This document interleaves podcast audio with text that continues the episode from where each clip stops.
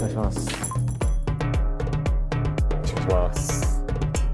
こんばんは。旬の企業を勝手に調べまくって経営者に疑問を問いただすデューデリダンです。今日は幕開けクラウドファンディングの代表銘柄急成長中です。でもクラウドファンディングのプラットフォームって実際のところどんなビジネスモデルなんでしょう？この先も成長できるんでしょうか？そのあたりを編集部の谷口デスクと金融マーケット担当の大手寸記者そしてインターンの私藤村で調べ尽くして中山社長に問いただします。デューデリダ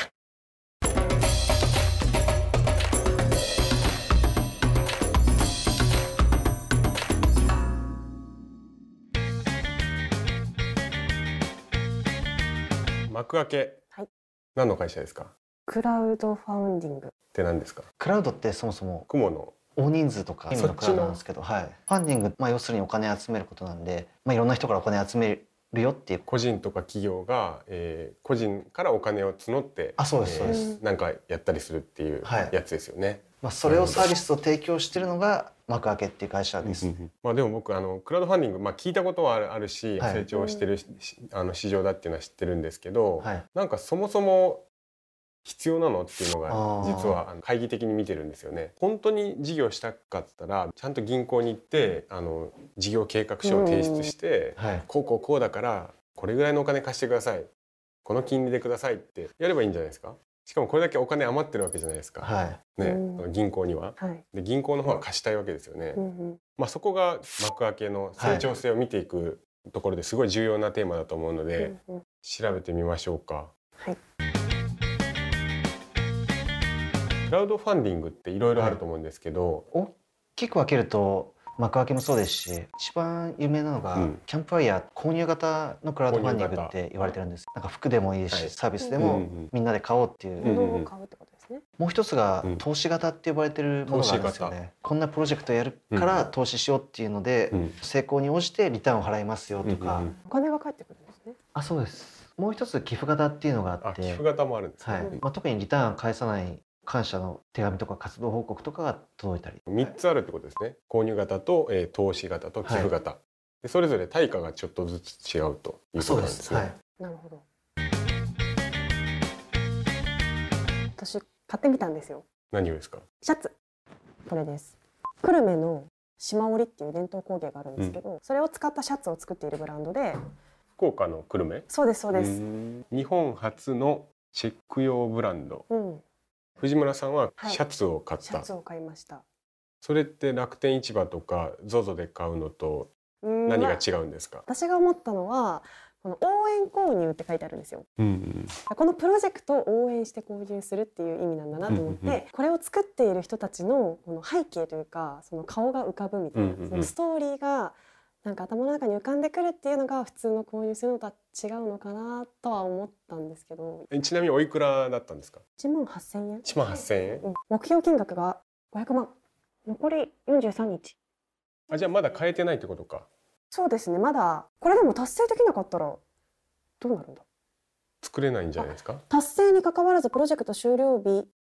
の6月16日までに支払いを完了した時点で購入が成立する。だから一応目標ってだけですね。そうですね、うん。このプロジェクトの場合はちゃんとどっちみち作るよっていうのがあって、うん。ますます楽天との違いがわかんない。こうなってくるとそうか。まあ正直この部分って、まあ、演出的な部分もあると思うんですよね。うん目標金額に行かなくても作るってことですよね、この場合は。そうです。それってどういうことなんですか？そもそも幕開けって新しい製品とかを出す時のサポートをするっていうのが売りとして出してるんですよ、まあ、それをゼロ次流通って言葉を使ってて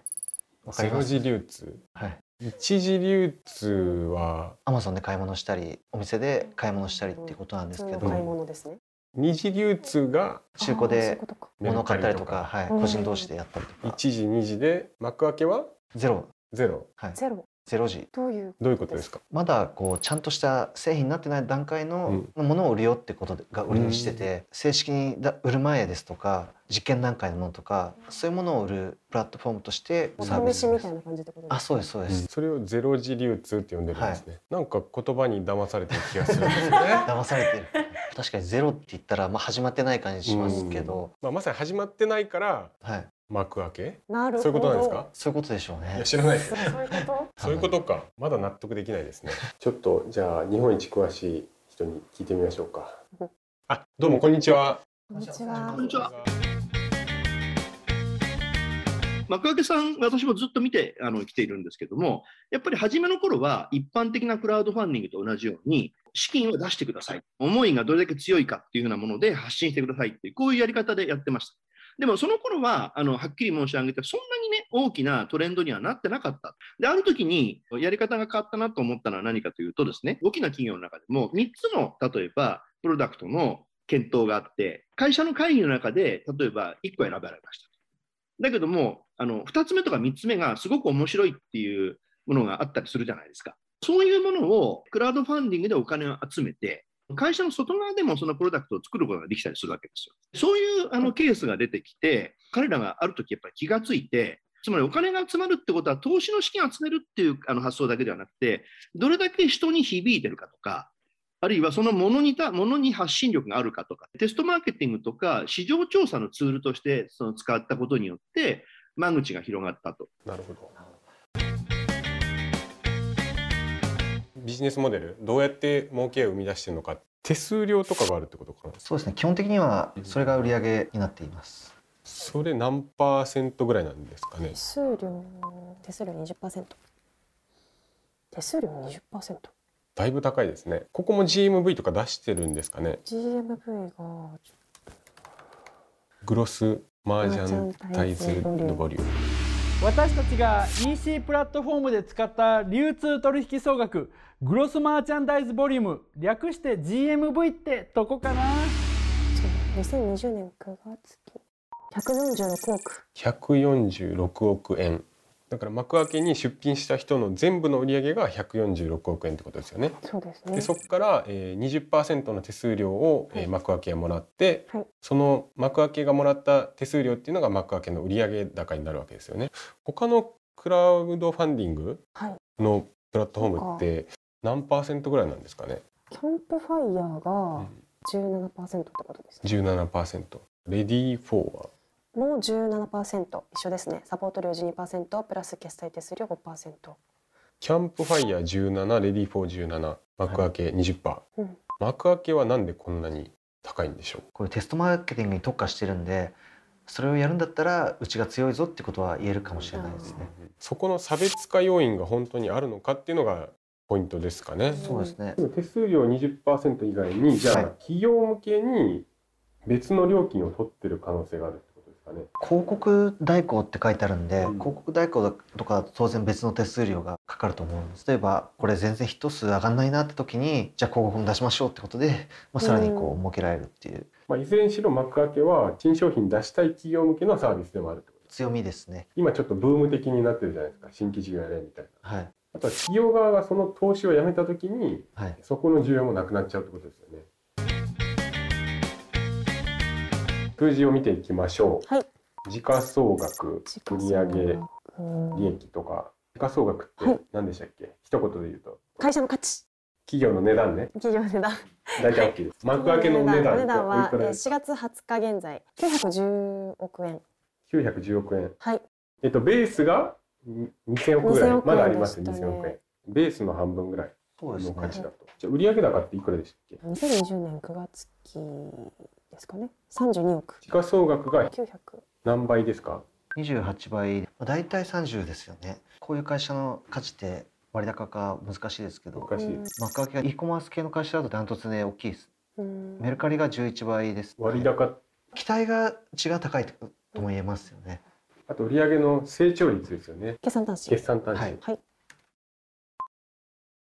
第二四半期でいいですか、はい。87? 87めっちゃすごいですそうですね。ほぼほぼ2倍。すごい。9割増って感じ。今期の業績予想60%成長というそれを見込んでるってこと？です、うん。今期。利益は出てるんですか？営業利益が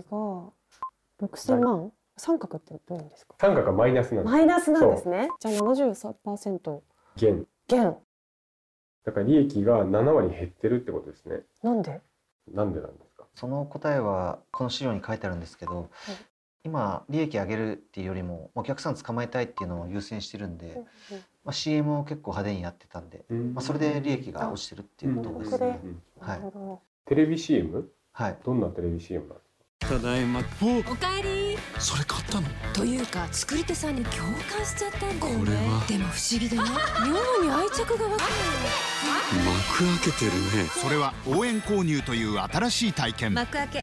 こういうのであの、うんお金を使ってしまい。でも売上のトップラインは87%上がってる。トップラインって何ですか？普通は売上高のことを指して、まあ、ボトムラインという言い方をするんですけどそれはまあ利益のこと。をまあ、なんでトップかっていうと決算書とか見てると最初にこう売り上げがあるじゃないですか、はい。なんかいろいろ取られていくんですよ、うんうんうん。こう経費とか、はい。そういう人件費とか税金とかで最後にこう一番最後に残るのが利益なんで、はい。ボトムラインがなるほど。利益決算書の順番で。はい、上と下ってことです。今利益率は3%しかない全然利益出してないです。で通期予想が12%ですね。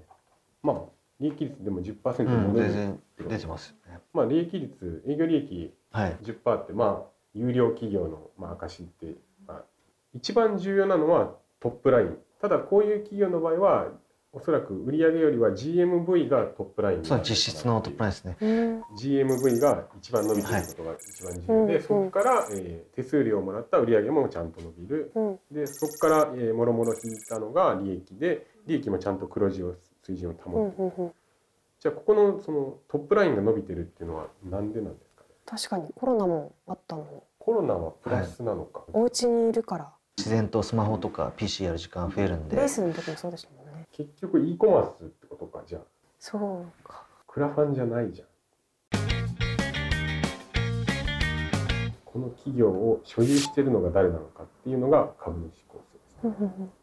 UFO UFO サイバーエージェントが55%子会社ってこと？そうですはい。親子上場なのか。親子上場親会社が上場会社で子会社も上場会社。結構これっていろいろ揉めたりとか、まあ、何が問題かっていうと結局親会社が議決権とか全部持ってて強い立場にあるんで都合のいいことをさせるんじゃないかっていううん。うんそ言いのなりになっちゃうんじゃない？言いなりになってしまうんじゃないかっていうのが一番心配されてますね。サイバーはねあの詳しい記者がいるので聞いてみましょうか。聞いてみましょうん。はい。親子上場なんですけどサイバーは他には親子上場してなくってそもそもあの彼らはアベマみたいなメディアと広告とゲームが3本柱なんですけど幕開けはその中学授業じゃないっていう位置づけなんですよね。でもともとその子会社の時から独立した運営してて上場の時も独立性を尊重しますよって言ってたのでそんなにシナジーがあるとも思えないのとあと売上高に占める幕開けの割合っていうのは別にそんなに高くはないので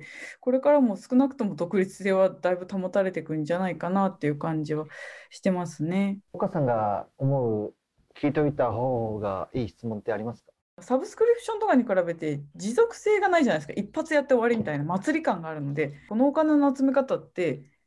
今後も持続性あるんですかっていうのはすごい気になりますね。でも考えてい。きましょう。まあ、まずはやっぱり、まあ、クラファンというか幕開けが狙ってる市場って結構特殊な市場だと思うので、まあ、その市場ってどんぐらい伸びるのかみたいな。まあ大テーマとしてはじゃあ幕開けの、えー成長性。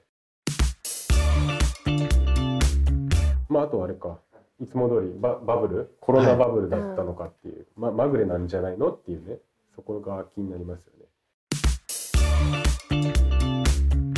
競合？ライバル関係、うんうんうん。まあ、そもそも、えー、とクラウドファンディングの中にもやっぱりいっぱいプレイヤーがいるしいますね。e コマース。っはい。ていう視点で見ると e コマースもいっぱいプレイヤーがいると。そうですね。まあしかも手数料も高いのでそうですよね。結構強気に言ってるんですけど他にお客さんが流れないようにどうするのかとか、うん。その辺も聞きたいですよね。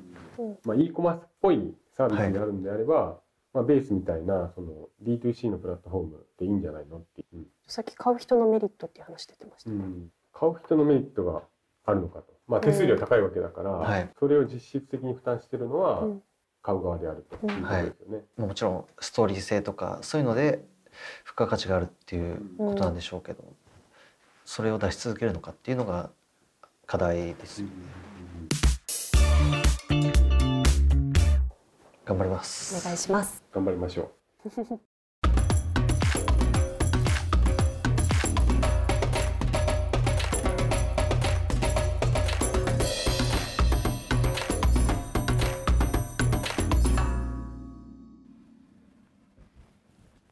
ろしくお願いします。ろしくお願いします。お願いします。まず本当基本的なところからお伺いしたいんですけど、まあ、そもそもなんか EC サイトなのかクラファンなのか何なのかみたいな、まあ、なんて言えばいいのか聞いてもいいですか？なんて言えばいいのか？でいうと応援購入サービスっていうふうに言っていて、でまさにそのクラウドファンディングなのか EC マーケットプレイスなのかでいうと、まあ、どっちでもないといえばどっちでもないっていうところのなんかその間よりも少しはマーケティング要素が強いかなっていうなんかそんな感じはしていますね。なんで結構独特なポジションっていうのをなんか作ったのかなっていうそんな感じはしてます。あなるほど、まあ、実態で見るとこのサイトの感じだとクラファンサイトとちょっと似てるんですけど仕組み的に見るとどっちが近いっていうありますか？EC マーケティングの方がなんかやっぱ近いんじゃないかなっていう感覚は持っていてっていうのももうこれ言葉のあやかなと思うんですけど、はい。ファンディングってどう考えてもやっぱ資金調達っていう日本語訳じゃないですか。はいなんというかこう僕たちが今マーケットに対して求められているニーズとはい僕らが発揮できるこのベネフィットみたいなところで言うとやっぱりど真ん中じゃないなっていうのはあるのでやっぱりクラウドファンディングっていう言葉で定義されていくというのは、まあ、ある一定の時期からどうしても違和感が出てきたなっていうのはあったんでこう強引に紐付けようっていうのを頑張ってた時期もあるんですけれどもちょっとある一定の時期からこれもう無理して言葉の定義を強引に広げていくのではなくてそこはもう自信を持って自分たちの言葉で自分たちのことを定義していった方が明らかにここから先は伸びるし社会にとっても360度誤解もなくていい形になるよねっていうようなあの見方をしたのであの特に自分たちからはもうそのトレンドワードであるこのクラウドファンディングっていう言葉を使うのを勇気を持ってやめたっていうのはありますね。まあ、それが、まあ、御社のサイトとかで出てくるゼロ G 流通っていうのなんですけどゼロ G 流通市場って何何なんですかこれ何なんですかってなりますよね。あのですねゼロっていうとななないんじゃないかちょっと分かりにくいんじゃないかっていう。あのこれもあくまで、まあ、僕らのサービスのラベリングというよりは僕らが見つけたマーケットの定義っていう感じなんですけどこの言葉作ったの僕なんですよ。ゼロ次流通市場っていう言葉を作ったんですけれども実は流通の中においてこの一般にこう流通してくる前のタイミングでいろんな省流が実はあるんですよね。従来で言うと、まあ、オフラインがメインですけれどもその展示会でこう商談をして仕入れてもらったりですとかあとはその卸業者さんとかにこう仕入れてもらってで一次流通のそのいわゆる量販店だったりとか EC のマーケットプレイスだったりとか、まあ、そういったところにこう流していくなんでここのゼロ次流通自体を僕らの仕組みでどんどんどんどんこうオンライン化していってるこのマーケットとして狙ってるのはまさにその資金調達マーケットっていうところでは全然なくってこの流通業界における今まで穴だったこのゼロ次流通っていう場所をどうデジタル化させていくかっていったところがすごくあの世の中に求められてるのかなっていうところで今僕らが伸びてる理由かなと思います。な。なるほどでオンラインのゼロ次流通市場が1兆円とかって言って結構でかいなって思ってそんなにあるんですか？そうですね。こう新商品が大体年間の売り上げの10%から15%ぐらい新商品というものがやっぱ構成されていてでただ僕らがこうリーチできていく場所ってもっと出たてほやほやのあの場所だろうなっていうとそこまで絞っていくと大体5兆円なんですよね。まあここからはあのざっとした計算になるんですけれども単純に世の中の EC 化率ざっくり20%前後。っていうのを掛け算したのがそれで1兆円っていうのがまだ全然具現化されてないです。ただポテンシャルとしては絶対そこまで伸ばせるよねっていうただなんで具現化できていないのでいうと残念ながら幕開けがまだまだしょぼいというようなことがこのマーケットギャップになっているのかなっていう感じで捉えてます。まあ、市場が伸びるとして幕開けがそれで伸び続けられるかってところで言うと昨年度コロナの影響がすごい多かったと思うんですけどどれくらいが本来の実力とかあのもしくはコロナが終わってからもどうなるとかっていう見通しありますか？どちらにせよコロナがあるなしにしよ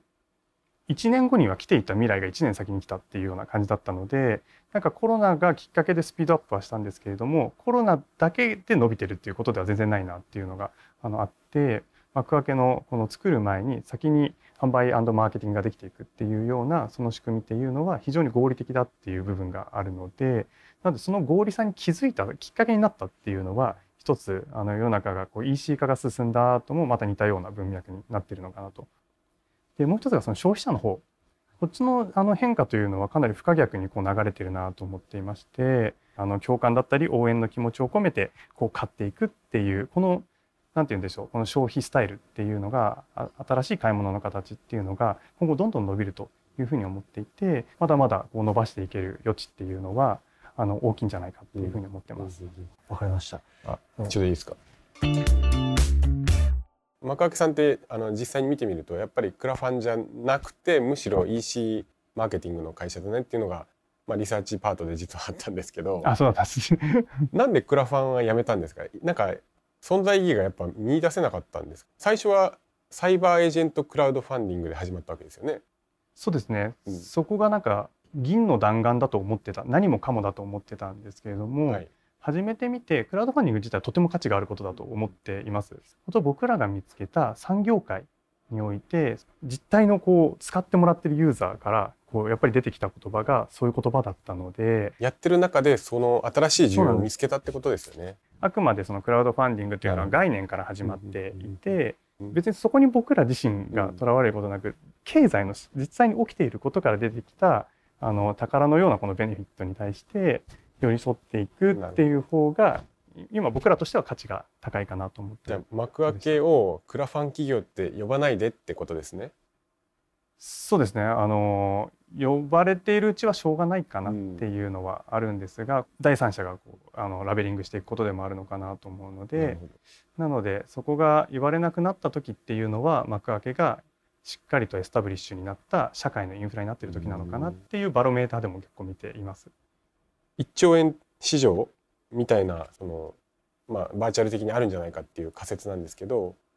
要するにそれって GMV が1兆円になる可能性があるですよあありますよっていう意味でいいんですか？そうですね。今のポテンシャルで言うと、はい、僕らが100%のシェアになればっていう話ではあるんですけれどもそれこそ何て言うんでしょう。あの自社サイトで例えばテスラとか自社サイトで先行販売してますよね。みたいなこともあると思いますので。なんで、まあ、僕らとしてはテスラさんが新車を幕開けで先行販売してくれることは一つのあのマイルストーンのゴールかなと思ってるんですけれども、うん、プレイステーション6が幕開けでこう出してくれるみたいなところも含めてそういうパワーになっていけると面白いなと思ってますが、あのそういうのも含めていくと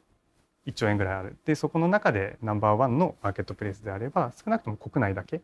でもその ZOZO タウンですとかあのメルカリさんのようなあのそういった規模感には国内だけでもまずはなれるかなっていうそんな見立てであの考えています。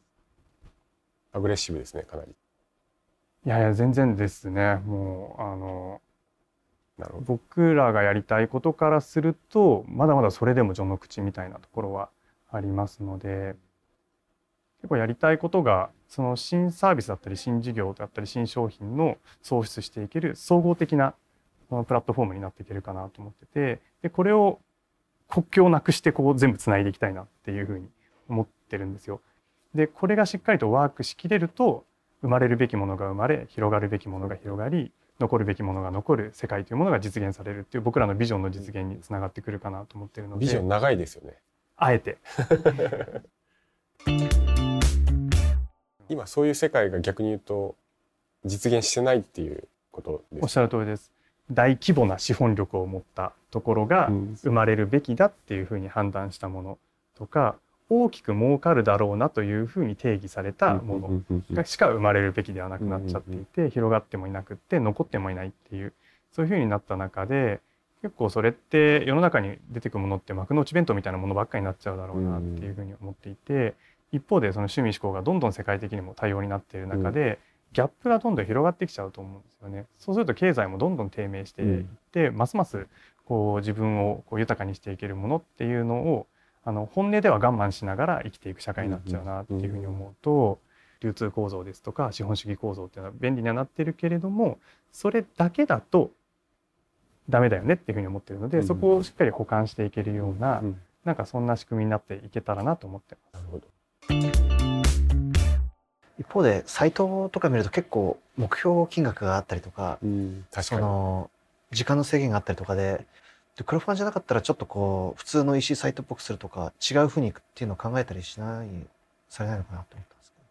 けど。UI を軸足にどうのこうのみたいなのあまり考えたことはなくてですねそれ自体結構あのワークしている見せ方だなっていうのはあったりしたのででそこをドラスティックに変えていくっていうことに対しては特にあのどっちにもこだわりはそんななかったりするんですけれども僕さらに上って ZOZO タウンさんってやっぱすごいなと思ってるんですよ。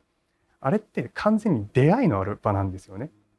ややっぱすごいなと思っててなのでそこって集客力やっぱすごいなというふうに思っててアクティブな集客能動的な集客が多いと。あの幕開けって結構そこに近い形にできてきてるかなと思っていてなんか自分好みの新しいに出会えるんじゃないかしかも世の中にまだ流通する前だしっていうそういうワクワク感がこうあるっていうところはまさに集客力にもつながってますしあの流通の75%をリピートユーザーでこう構成されているっていうようなところとかはまさにあのそういった強みが生きていてでこの強みがあるので自分のあのそれこそカート型だったりとかその償却を自分でやんなきゃいけなかったりするよりも何倍もこう売上金額をこう上げていけるっていうところがあの一つの強みになっているかなというふうに思っています。いろんなパターンのプレイヤーがいると思うんですけどライバルっていうかどういう会社がライバルなんですか？そうですねベンチャーも大手もいろんなところは今後興味を持つのかなというふうには思ってるんですけれどもなかなか強みが生きない領域かなとも思っていて結構世の中にまだ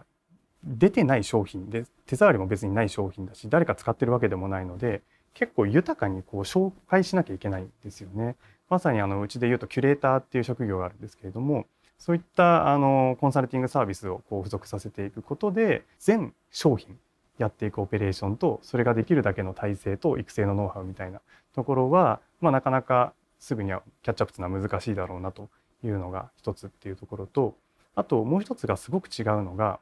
う僕らの場合やっぱり新商品なので作る前に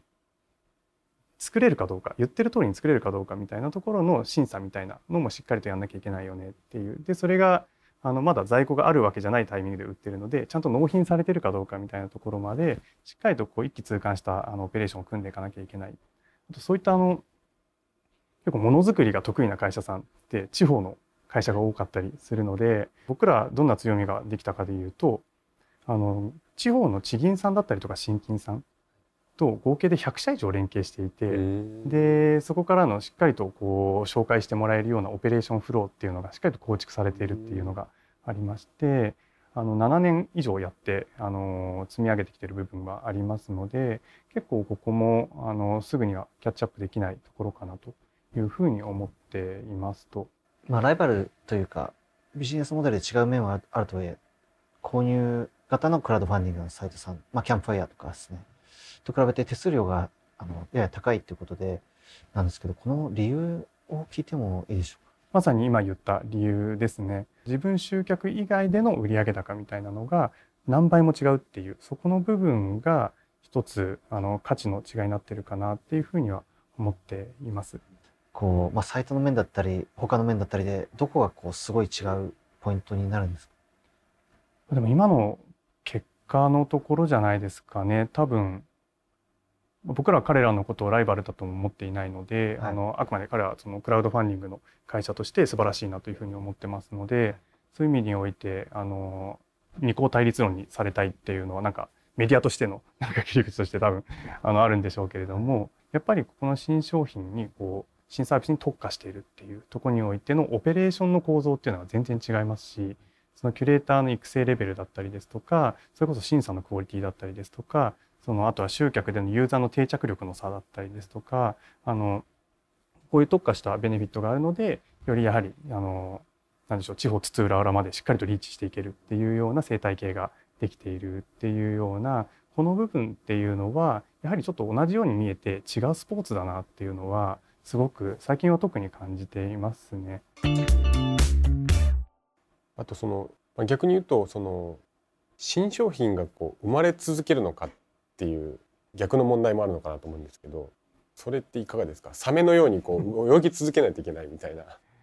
なんでしょう？産業力を持ってるのは日本ってやっぱすごいなと思ってて実はこの仕組みでこれだけ中小企業に僕はすごい使われてるんですけどこれ海外の人にこの話するとすごい